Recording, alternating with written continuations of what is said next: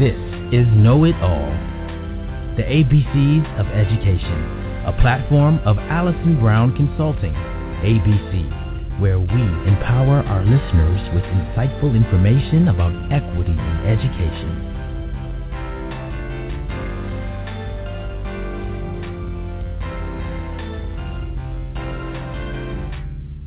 Welcome to Know It All, the ABCs of Education. Listen in every Tuesday at 10 a.m. Eastern or at any time from your computer at blogtalkradio.com forward slash know it all.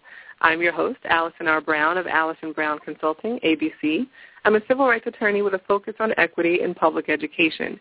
Keep up with me on my website at AllisonBrownConsulting.com and be sure to follow Know It All at blogtalkradio.com.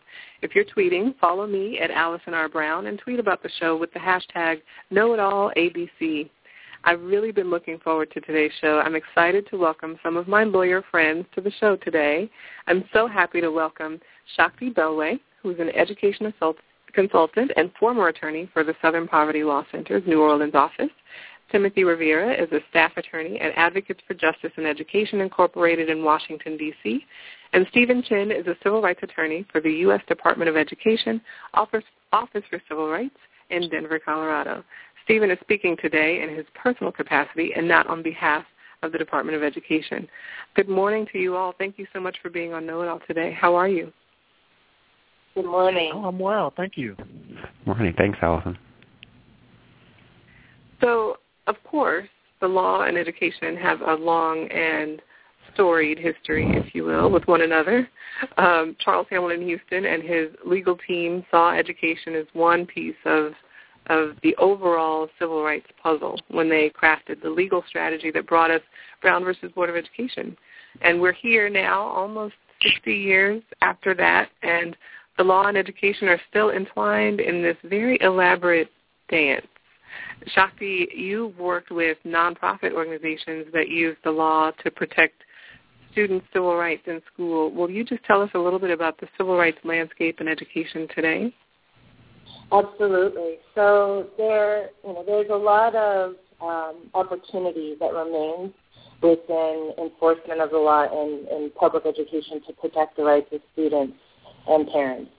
It is it is uh, somewhat it is somewhat disheartening uh, the, the extent to which the law doesn't necessarily have a way to address problems in schools, and particularly uh, problems that are that result in denying children educational opportunities. And I think that's something that um, you know we we collectively as, as Americans need to really think about what you know what mechanisms should be put in place to ensure that that students are able to access educational opportunity. It's in the best interest of this nation. However, uh, the work that the work that I'm doing, for instance, with the UCLA Civil Rights Project, involves um, uh, looking at looking at school districts where there are uh, high rates of suspension and expulsion and other forms of school discipline, and where students are certain students are being disproportionately impacted by a school's policies and practices. So, for instance, sadly, one of the one of the things that we see frequently is uh, school districts where African American students are are punished both more frequently and more harshly than uh, their than their white counterparts, and sometimes you know at several times the rate of, of white students. The same is true for often for Latino students uh, Native American students and other students of color. And so, thankfully, there is um, there is uh, the the law around disparate impact, and for entities that receive federal funding, that um, such as school districts, that we're able to um, use to advocate on behalf of those students. There are many other many other avenues that we pursue as well. And Timothy, I know you and I have talked about the school to prison pipeline, which is something that funnels students, especially students of color, from school into the halls of juvenile detention facilities and, and adult prisons. Will you talk about what the pipeline is and what your work in the law has done to address that? Sure. I, I want to thank you again, Allison, for having me. Um, the best way to start here would be to uh, to um, let folks know a little bit about my organization. Uh, our our name is Advocates for Justice and Education. We work in D.C. in Washington D.C. And what we do, we're a nonprofit organization that uh, educates uh, parents and the D.C. community about laws governing public education. And especially, uh, we focus on the laws affecting students with special needs. And through this, uh, we empower youth and families to be advocates for themselves within the educational system in order to pro- improve educational outcomes. Um, and when all this happens, also what happens is that uh, schools are more are held more accountable for their educational outcomes and how they're serving the community. Um, and Allison, you mentioned that you know, there is an issue of uh, the school pushout with, or the school to prison pipeline, which is the process of student, students moving from the classroom to prisons. And of course, if you talk to anybody on the street, they're going to say, we want students to end up with good jobs. We want them to end up with, with degrees from from from uh, higher edu- uh, institutions of higher education, college degrees. We want them to be able to be leaders in the community. What we don't want is for students to end up in federal prison. And what what people looking at this issue have found is that uh, when students are put out of school uh, by suspension, by expulsion, by arrest in school, they are more and more likely, the more this happens to them, they're more likely to end up in juvenile court, in the juvenile court system. And then we know that that often leads to the adult criminal justice system or adult incarceration. Um, and they are less likely um, to to achieve the outcomes we would like them to achieve, which are you know being able to be doctors, lawyers, and uh, productive members of society. Um, so what um, my practice is, and our, our law practice at AJE is, is to uh, represent those families um, and try to persuade the schools to keep the, the students in school, and uh, as opposed to suspending or expelling them. And we do it through uh, through civil rights law, which is ensuring that these students are afforded a, a what's called procedural due process before they're they're pushed out of school. Um, and we use that procedural due process, which is notice in a hearing, to advocate for uh, these students and, and hopefully um, keep them in school and uh, help them get the educations that they're entitled to while they're in school. Mm-hmm. You know, I'm a, um, you all know, I'm a former federal government attorney, having worked for the Department of Justice Civil Rights Division's Educational Opportunity Section for several years, and um, the government is very focused on the school to prison pipeline and protecting students who historically have been marginalized from educational opportunity. Stephen, will you talk about what you have seen the federal government do in education to protect the civil rights of students? Absolutely, um, and and I also wanted to to say again, thanks, Allison, for inviting me to be part of this conversation. It's um, really flattering to be um, part of it. Um, let me start by, by also telling your listeners a little bit about uh, what our agency does. So as, as Allison mentioned, I, I, work for the U.S. Department of Education's Office for Civil Rights. Um, we are in in many ways the counterpart to the agency that Allison used to work for, um, but on the education side of things as opposed to the Department of Justice side of things. Um, our agency is uh, comprised of about a dozen field offices across the country.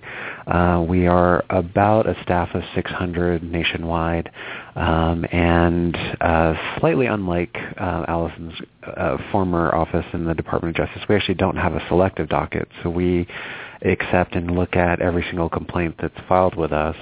Uh, and, and in the last couple of years, our, our caseload has exploded, um, I think, because of the current administration's commitment to doing civil rights work, um, and especially in this area, the school to prison pipeline. Um, so, you know, what we get a lot of um, yeah, I can't say we get a lot of in in the region that I'm currently in here in Denver, but um, certainly nationally, um, we've had a lot more cases and a lot more compliance reviews, which are, are cases that effectively our agency initiates, um, investigating these issues of disparate treatment and discipline. Um, so looking at whether black and brown kids effectively are being disciplined at a higher rate or being disciplined more severely or more harshly than their white counterparts. Uh, and so, you know, I think our focus has been to try to to shut the pipeline down at the earliest possible stages, looking at referrals to discipline, looking at the kinds of guidance and instruction that teachers, teacher aides, um, assistant principals, those who are sort of at the front line of administering the disciplinary codes within a school um, to, to make sure that they're getting the right training, make sure that they're uh, thinking about the right things, making sure that they're not allowing their own personal biases to creep in um, as they're administering these disciplinary policies so that you know we ensure that everyone has a fairer opportunity um, when it comes to dealing with these um, school districts and, and, and, their disciplinary codes. Mm-hmm. I'd like to add that uh, to the to the listeners that often I think when when people think about a school discipline problem or a student who's being disciplined in school or, or even pushed pushed into the pipeline, uh, that they may think of a high school student who is perhaps 16 or 17 and you know just rebellious and doesn't want to follow the rules.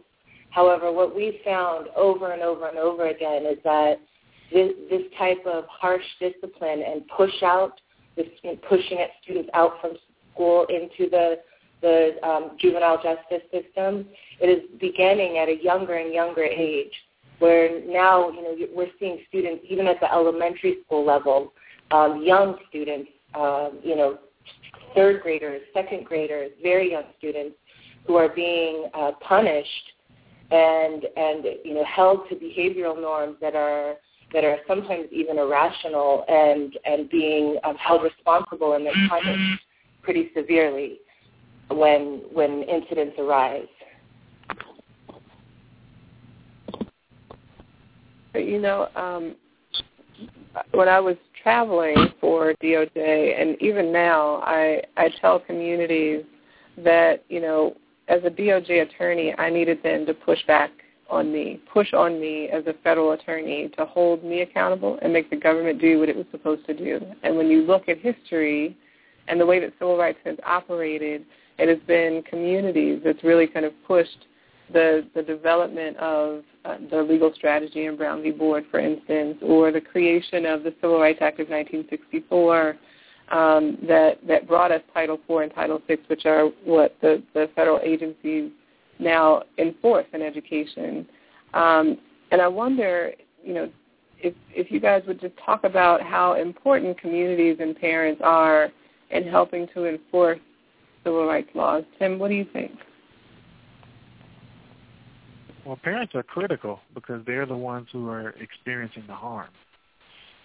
Um, and the parents will will come to us and they'll say, "My student is out of school." We have parents calling us saying that their student's been out of school for weeks and they haven't gotten any paperwork, or they are uh, they have an elementary school student who is always being suspended.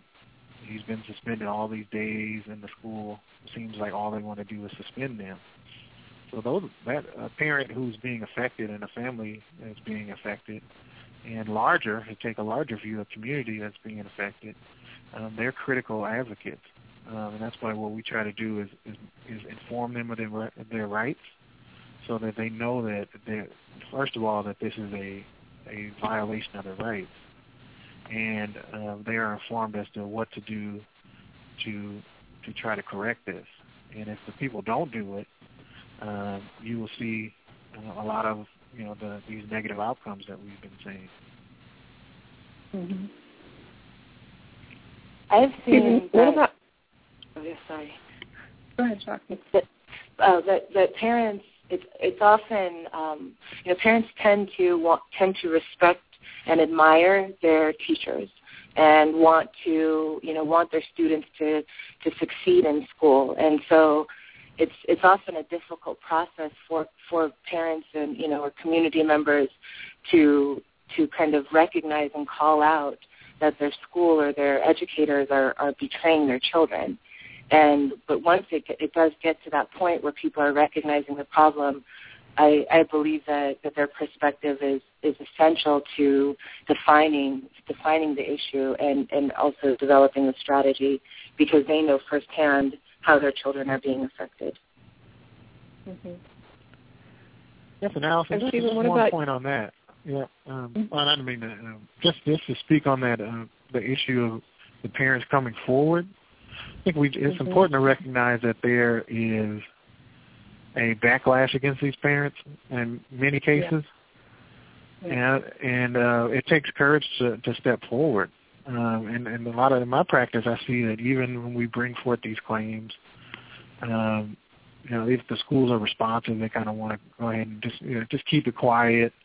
They don't want it to go public, um, and because they just don't want more and more parents coming forward sometimes. And and it takes courage sometimes for these parents to to step forward and say that they they want to, you know, uh, file a public complaint or, or go to the newspaper or something in that in that vein because they're worried about their kid being in that school. They know they have to go to work and they have to drop the kid off in the morning, and they're leaving their, mm-hmm. their student in these uh, these uh, professionals' hands.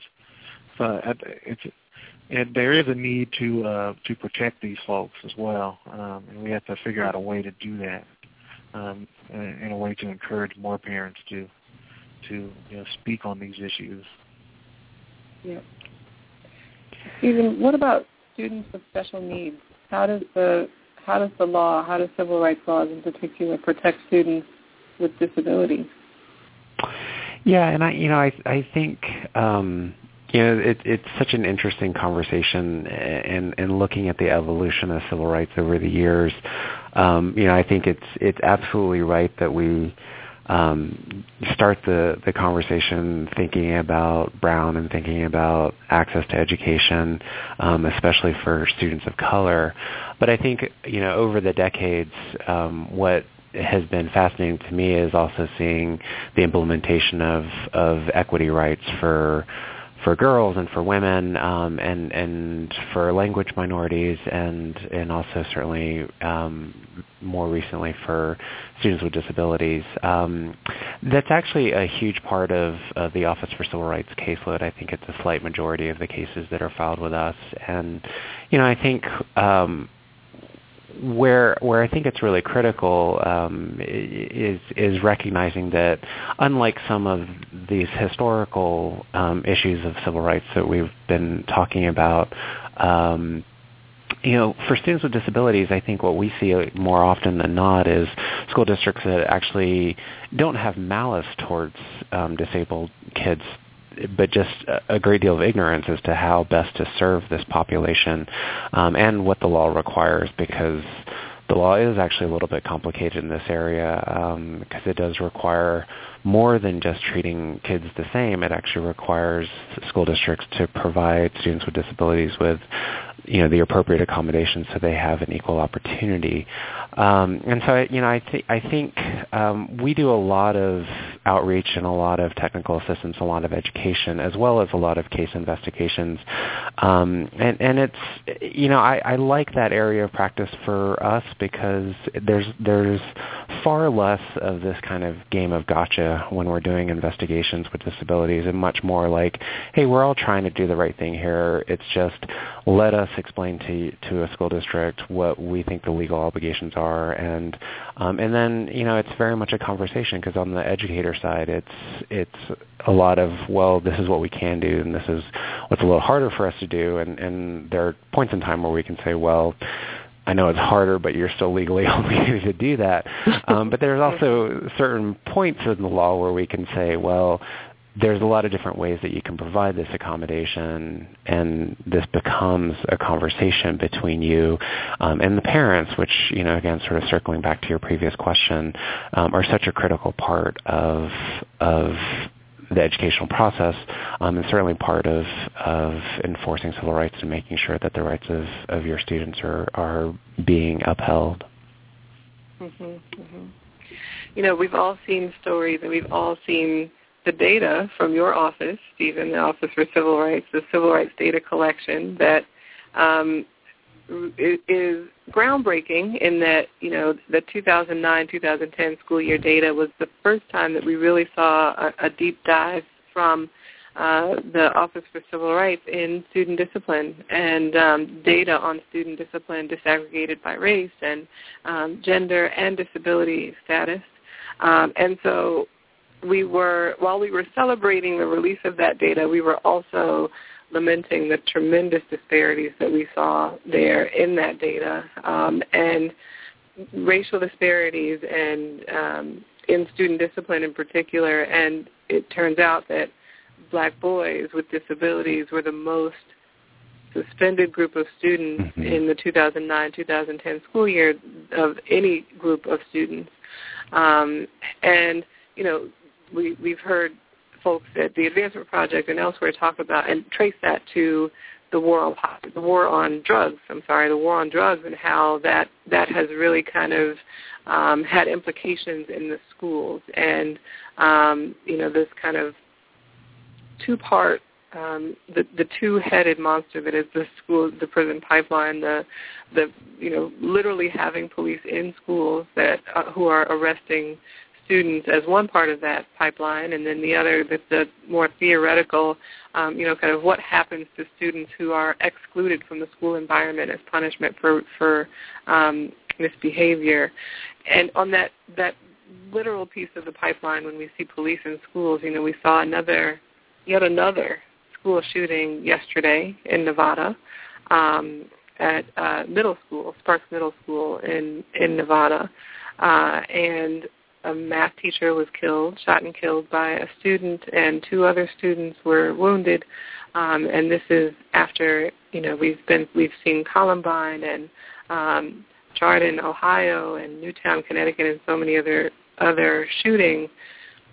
And too often, what we see is that the policies and practices that are implemented after such tragedies really have a negative impact on students of color and students with disabilities especially in urban schools. Um, so I wonder if you all would just talk about that a little bit. Um, Shakti, you and I worked together a great deal on a case in Mississippi um, of that, that literal part of the pipeline with police in schools. Will you will you just talk about this notion of putting more police and more police equipment in schools? Yes, absolutely. So, I mean, the, these tragedies, uh, you know, with with the violence and the shootings are are absolutely, you know, a national. Uh, it must become, uh, you know, a national priority. Figuring out what's going wrong, what's what's, you know, how how to keep students safe, and that, you know, that that is of the utmost importance. Um, and I think that people's reaction that oh, we have to we have to create more law enforcement in schools in order to keep children safe. That's a natural reaction. However, what what is common on on the ground in schools is that um, it's not it's the, the the presence of police in schools. Once they're in the schools, their their their presence has to be justified. They have to have a reason to be there, and part of what happens is that the the the types of behaviors that teachers used to handle in the classroom or perhaps a principal would handle in the office become law enforcement matters. And um, this, this includes you know, incidents as, as minor as a student being disrespectful or disobedient or, you know, not, not following a rule to, you know, exactly at the first time they're asked to. Now rather than a teacher kind of taking the student aside and saying, excuse me, you know, you need to, you need to follow the rules, you need to you know, be quiet and, and respectful while I'm talking. They'll, you know, call in a police officer who will then take the child out of school in handcuffs. And the, the, uh, there are many problems with this, but I, one of the one of the um, saddest saddest um, I guess manifestations of or, or consequences of this that I've seen is that it, it's utterly um, degrading and traumatizing for that student. That student then begins to think of of themselves as as somehow you know different, other, you know, not qualified, not eligible to attend the school, and uh, to participate in school as a normal student, that there's something wrong with them, and this this type of you know being walked out of school in handcuffs, sometimes taken to to detention centers uh, where they're incarcerated over school school-based behaviors, that then becomes normal for them rather than being in school learning, uh, you know, in, on the path to become productive citizens. And um, I do think that the more that school districts rely on law enforcement, the more involved they become, you know, in in the disciplining and management of student behavior. And that's not something historically, you know, that, that, that we that schools have have used. I think there's a there's an absolute um, necessity to think about what what programs and services and people in the schools will help to re- resolve the types of discipline incidents that are leading most students to be to be suspended or expelled or even referred to law enforcement. Those incidents, the overwhelming majority of them, are not these horrible mass shootings um, with with guns and, and, and extreme violence. Most of them involve, you know, minor incidents where where children are disrespectful, disobedient, um, even where they're doing things like, you know, violating school uniform rules, um, and that those could be handled with some type of intervention in the school with counselors, uh, with other types of therapeutic services, um, even by teachers and administrators rather than law enforcement. Mm-hmm. Just a reminder and to the listeners. to speak to that, um, sure. Uh, Allison, I'm sorry. Yeah, but just to briefly, I just briefly want to touch on that as well. And it's, it's a, mm-hmm. it is a, um, it's an illustration of the conflict between a couple of different goals in society. That, that you have a, a goal of educating young people and getting them to be productive members of society, and then you also have this this concern about their safety. Um, and uh, like like Shakti, you know, I, I do believe we need to be cautious about over extending the reach of the prison complex into these schools in, in the name of safety for these students. Um, because what you know, like like she said, the the impact is is treating people who aren't criminals like criminals, and that's that's not that's not going to be the key because the, the more they're criminals, the less they are non-criminals. Uh, people who are able to pay taxes and actually be somebody that provides money to our municipalities as opposed to somebody that costs money and that is dangerous. Um, but there is, you know, we do have to figure out why this these these tragic incidents are happening in school, um, and what is going on outside of school also um, that is mm-hmm. making this happen. Because it doesn't seem like everything, like like the, the incident yesterday, um, there's something going on with that that student and his family. Um, um, yeah. Probably, um, we don't have a lot of details, but that's something that a lot of folks forget. They feel like you know you just need more guns and more officers in school. But the question is, what's going on with our, our mental health um, and our health safety nets in these societies that are manifesting in uh, these tragic incidents in school? Mm-hmm. And I and I just also like to add, not only you know are the students who the students who are being disciplined and removed from school, not only are they negatively impacted, but uh, re- recent research has shown that the students who remain behind in the classroom are also affected both academically and behaviorally in a negative manner. So it's not helping. It's not helping any of the students. Yeah. Um, I want to remind the listeners that we are talking with Shakti Belway and Timothy Rivera and Stephen Chen, all education-focused civil rights attorneys, about civil rights law and education and what that looks like. Um, you know, and thinking about school safety and what school safety looks like, you know, there is research out there to, to show that when students are engaged in the academic process and in their, their education, they are um, less likely to misbehave, that the behaviors, as you both indicated, Shakti and Tim, that the behaviors that students are, are more likely to be suspended and expelled for especially when it comes to these racial disparities in student discipline, are really developmentally appropriate behaviors that should be addressed at the school level and not by law enforcement.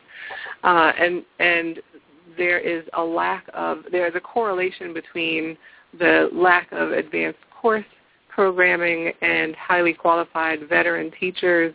Um, that there's a correlation between that and and um, the number of suspensions and expulsions that we see uh, for, especially for black and brown children. Um, and this speaks to what you were saying earlier, Stephen, about your the the Office for Civil Rights and the multifaceted jurisdiction that you have. Uh, will you just talk a little bit about how what other parts there are to the school to prison pipeline?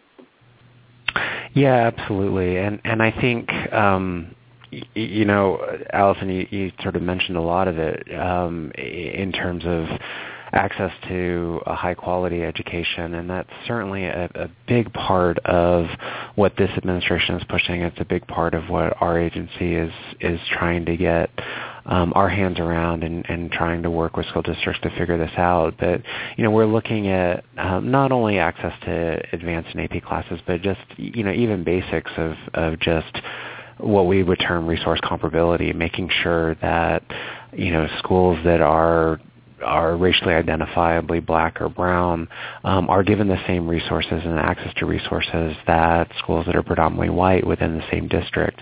Um, and and you know these, eh, you know again as Allison mentioned, I, I, you know these are incredibly complex systems and there's a lot of moving parts to them. Um, and and uh, you know we do our best to try to get a handle on that and to try to work with the district to um, tweak this here because it will have impacts on outcomes there. And and so you know we do um, we do uh, have a fairly robust docket of resource comparability cases. Um, the teacher equity piece of that is uh, is an increasingly important component, and one that again this administration is deeply committed to. Um, and and we see that we see that in again not only the compliance reviews, the cases that we initiate, but also the complaints that are being filed with us. Um, which help us, you know, figure out where the problems are within the the many school districts that we're taking a look at so we can kind of focus our resources in the right places and make sure that we're asking the right questions um, and ensuring that the way these veteran teachers are being um, placed um, throughout a district is is is happening in an equitable and a fair way. Um, but yeah, I mean, you know, like I said, these are these are really complicated issues. They're really complicated times with school safety also um, being a factor here. Um, and and you know, I, I I was a teacher at one point, and I, I don't envy the the task that educators have today because there's so many things to balance. There's so many concerns um, at the same time, and you know, I think one of the important things that all of us do um, in this roundtable is as we're trying to balance all of these values, all these considerations, you know, to make sure that at the end of the day, the systems that we construct, the systems we come up with, don't specifically disadvantage, you know, protected groups of African American kids, Latino kids, disabled kids, um, and uh, you know, that's certainly an important part of any system that that gets created. And, and I'd like to add that you know I I just think you know again I agree completely with Stephen. Teachers are are in many cases heroes, are doing some of the most difficult work and important work um, in this country. And I think you know most of them have have the best of intention in the classroom. Um, but in terms of you know building you know long term building safe schools where there is a nurturing environment where both students and teachers and, and even parents all feel safe um, and and that that they're able that it's a productive learning environment. Uh, one of the there's really been some compelling research out of out of Chicago public schools showing how the more the more law enforcement and, and harsh discipline approach that there is in a school, the, the less safe that teachers and administrators feel that this then erodes the, the, the building of trusting, supportive relationships that are essential to um, to this to this safe environment that people are seeking. And so again, increasing the presence of law enforcement and, and a really harsh and punitive environment undermines the, the you know the ability of people to develop these strong and nurturing and, and trusting relationships that would then, I think, decrease discipline incidents over time. Mm-hmm. Tim and Shakti, you are both in, um, you know, I guess kind of pressure cookers when it comes to charter schools, and uh, there has been a lot of, of um, innovation in charter schools and from charter schools, and then there's been a lot of uh, there's still a lot of work to do. Let's let's say about um, with charter schools and um, Washington D.C. and New Orleans are really, I think, the front runners in terms of um, approving charters and uh, the number of charters that have been issued and that are operating um, in those cities. Will you just talk a little bit, and Tim, you know, we'll start with you about the law and charter schools and what that interaction looks like? Sure. Um, with charter schools, I think it's important to recognize that they are not private schools. They're public schools, and you know people who go there don't have to pay tuition as long as you're in within the zone that they serve. So in the in DC, that means that students who are residents or that have parents who are residents of DC don't have to pay. What we're seeing here, though, is that with these public schools, um, they are they don't have a lot of regulation as to their, their disciplinary policies, and particularly the way that they suspend and expel students. Uh, when an expulsion happens here in D.C. from a charter school, um, that student is able to enroll in their what's called a neighborhood school, um, and they're not prohibited from doing that. There may be some if they get expelled for something really bad, the, the neighborhood school may tell them that they have to go to detention for a certain amount of days or be suspended when they start. But these students don't have to be out for the rest of the year if they're expelled from charters. However, they, this is a tremendous disruption for these students educationally, um, and and like I've seen, and it's something that's a little more of a subtle point. Um, students need to feel like education is their thing. You know, they need to feel like it's cool to succeed in education if we want to have good educational outcomes.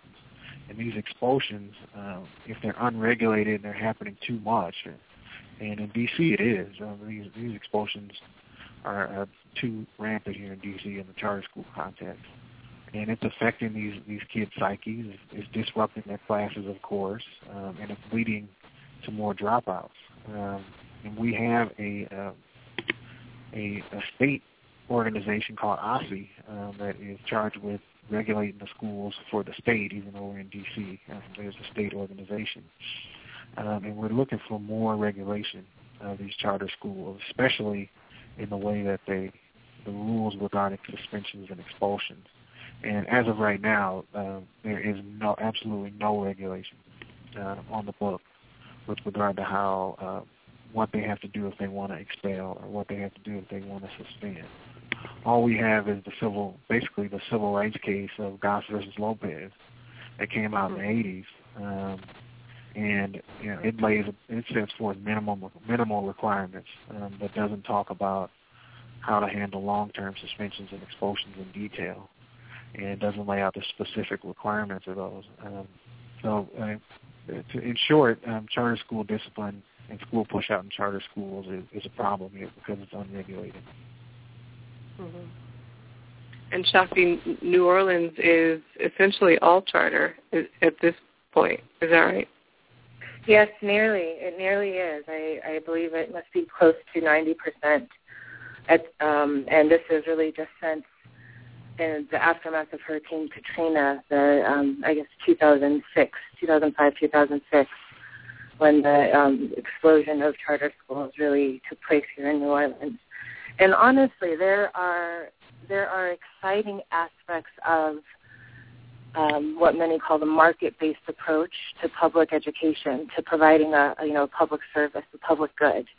Uh, and as many of the you know reformers uh, you know excitedly talk about is that you know these can these school, charter schools can be places of innovation and creativity, and really an opportunity for uh, you know, teachers, educators to figure out what will work best to serve students well. And that's, you know, that's definitely an idea that most of us can get behind.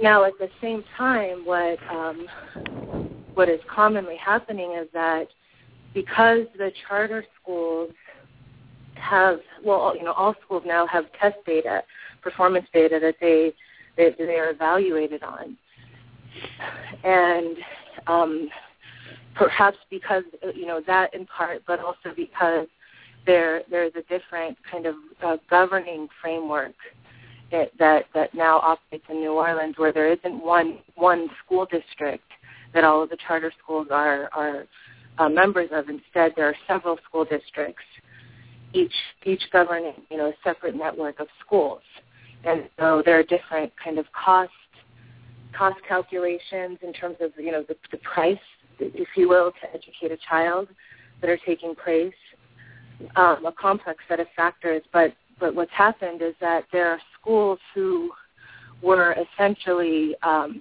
screening students and deciding, you know, in terms of admission and figuring out which students they wanted to admit based on, you know, a number of criteria. Sadly, what what um, was happening quite frequently is that students with disabilities or students who had, um, you know, a history of behavior problems were being denied admission to some of the charter schools um, and, and would sometimes have great difficulty even finding a school to enroll in, a school that would accept them. Um, another thing that another thing that I've really been surprised by is, is uh, like like Timothy was saying, that charter schools are are you know not private schools, that they shouldn't have a tuition, and it's it's not necessarily a tuition, but here in New Orleans there are charter schools that are charging students upwards of a thousand dollars through various fees and things to attend school. And you know, I've met students who got into very competitive, well-regarded charter schools but then had to withdraw because they couldn't afford all of the fees that were required of them to be students at these at these public schools. Another um, another I, I don't know what, another aspect of charter schools and and their growth in the country that has me deeply concerned is this question of of what what is you know what does the right to a public education consist of. And the legal framework around charter schools uh, is different from, from that of public schools. For instance, this question as to whether charter schools are state actors has not yet been resolved in courts. Mm. I, I know that the Ninth Circuit um, had a case where they issued a decision and said that for um, for, for litigation purposes, the charter school was not a state actor and therefore the the teacher who was bringing a claim, constitutional claim, um, couldn't couldn't bring the action against the school, and that's that's concerning. Um, I, I think long term. Right. Stephen, I wonder if you would just in the last or so that we have um, answer a very loaded question. So you're welcome for that. Um, just talk about the future of civil rights law. You know, we hear people saying, "Oh, the law should have nothing to do with education," um, and that education really should be run by state and local actors. What What do you think about the future of civil rights law? Well, you know, I I think. Um, you, you know the the extensive conversation we just had about charter schools you know i think is actually really apt to um kind of uh, foreshadow a little bit of where this is going. Or, you know, I do think that there is this push for greater educational flexibility, and I think that's, you know, that's really good. It's really important. It's it's it's um, critical for our educational institutions to have that kind of pliability to be able to respond to emerging trends, um, to to respond to the needs of of a very diverse and a very changing um, student demographic. But at the same time, you know, it, the flexibility can't be so open that it is without regulation and it is without protection because you know and again charter schools are a great example of this. We've we've encountered many that think that they're just so independent that they don't have to follow the law and they you know they're not providing accommodations to kids with disabilities. They're you know picking and choosing who gets admitted and often that means not the African American kid and not the Latino kid. And so you know I actually I think that there continues to be a need a, a deep and profound need um, for at least from a civil rights perspective um, for the law to continue to continue to evolve evolve along with um, these new trends in education, um, but to ensure that that kids aren't being left behind, kids aren't being treated differently um, because of their race, because of their color, because of their national origin or disability or, or their gender. Um, and so, yeah, I, I mean, I I think there are people, um, uh, all the folks around this roundtable, certainly included, um, that are trying to push the envelope, that are trying to evolve the law in ways that make sense for um, the changing times that we have, but there will always be a place for for civil rights attorneys in education. Um, there will always be a place for um, folks who are advocates um, for minority students because it, it's just too dangerous um, a, a landscape out there. And, and I, you know, I, I know that we all want to think that we're post-racial. We want to think that we're um, not going to behave the way that we did, but but that still happens, and it, it's still happening all over the place in cities as well as in rural towns. Mm-hmm. Well, I want to thank all of you so much for being here. Timothy Rivera is at the Advocates for Justice and Education, www.aje-dc.org. Uh, Stephen Chen is at the Department of Education Office for Civil Rights and was speaking today in his individual capacity and not on behalf of the department. Uh, you can find more information about the Office for Civil Rights at ed.gov, ed.gov slash OCR. And Shakti Belway is here. She's an education consultant and civil rights attorney. Thank you so much for, for being here. Thank, Thank you, Allison. Yes, you are now officially certified know-it-alls in education and the law and civil rights. Join us again next week for another episode of Know It All.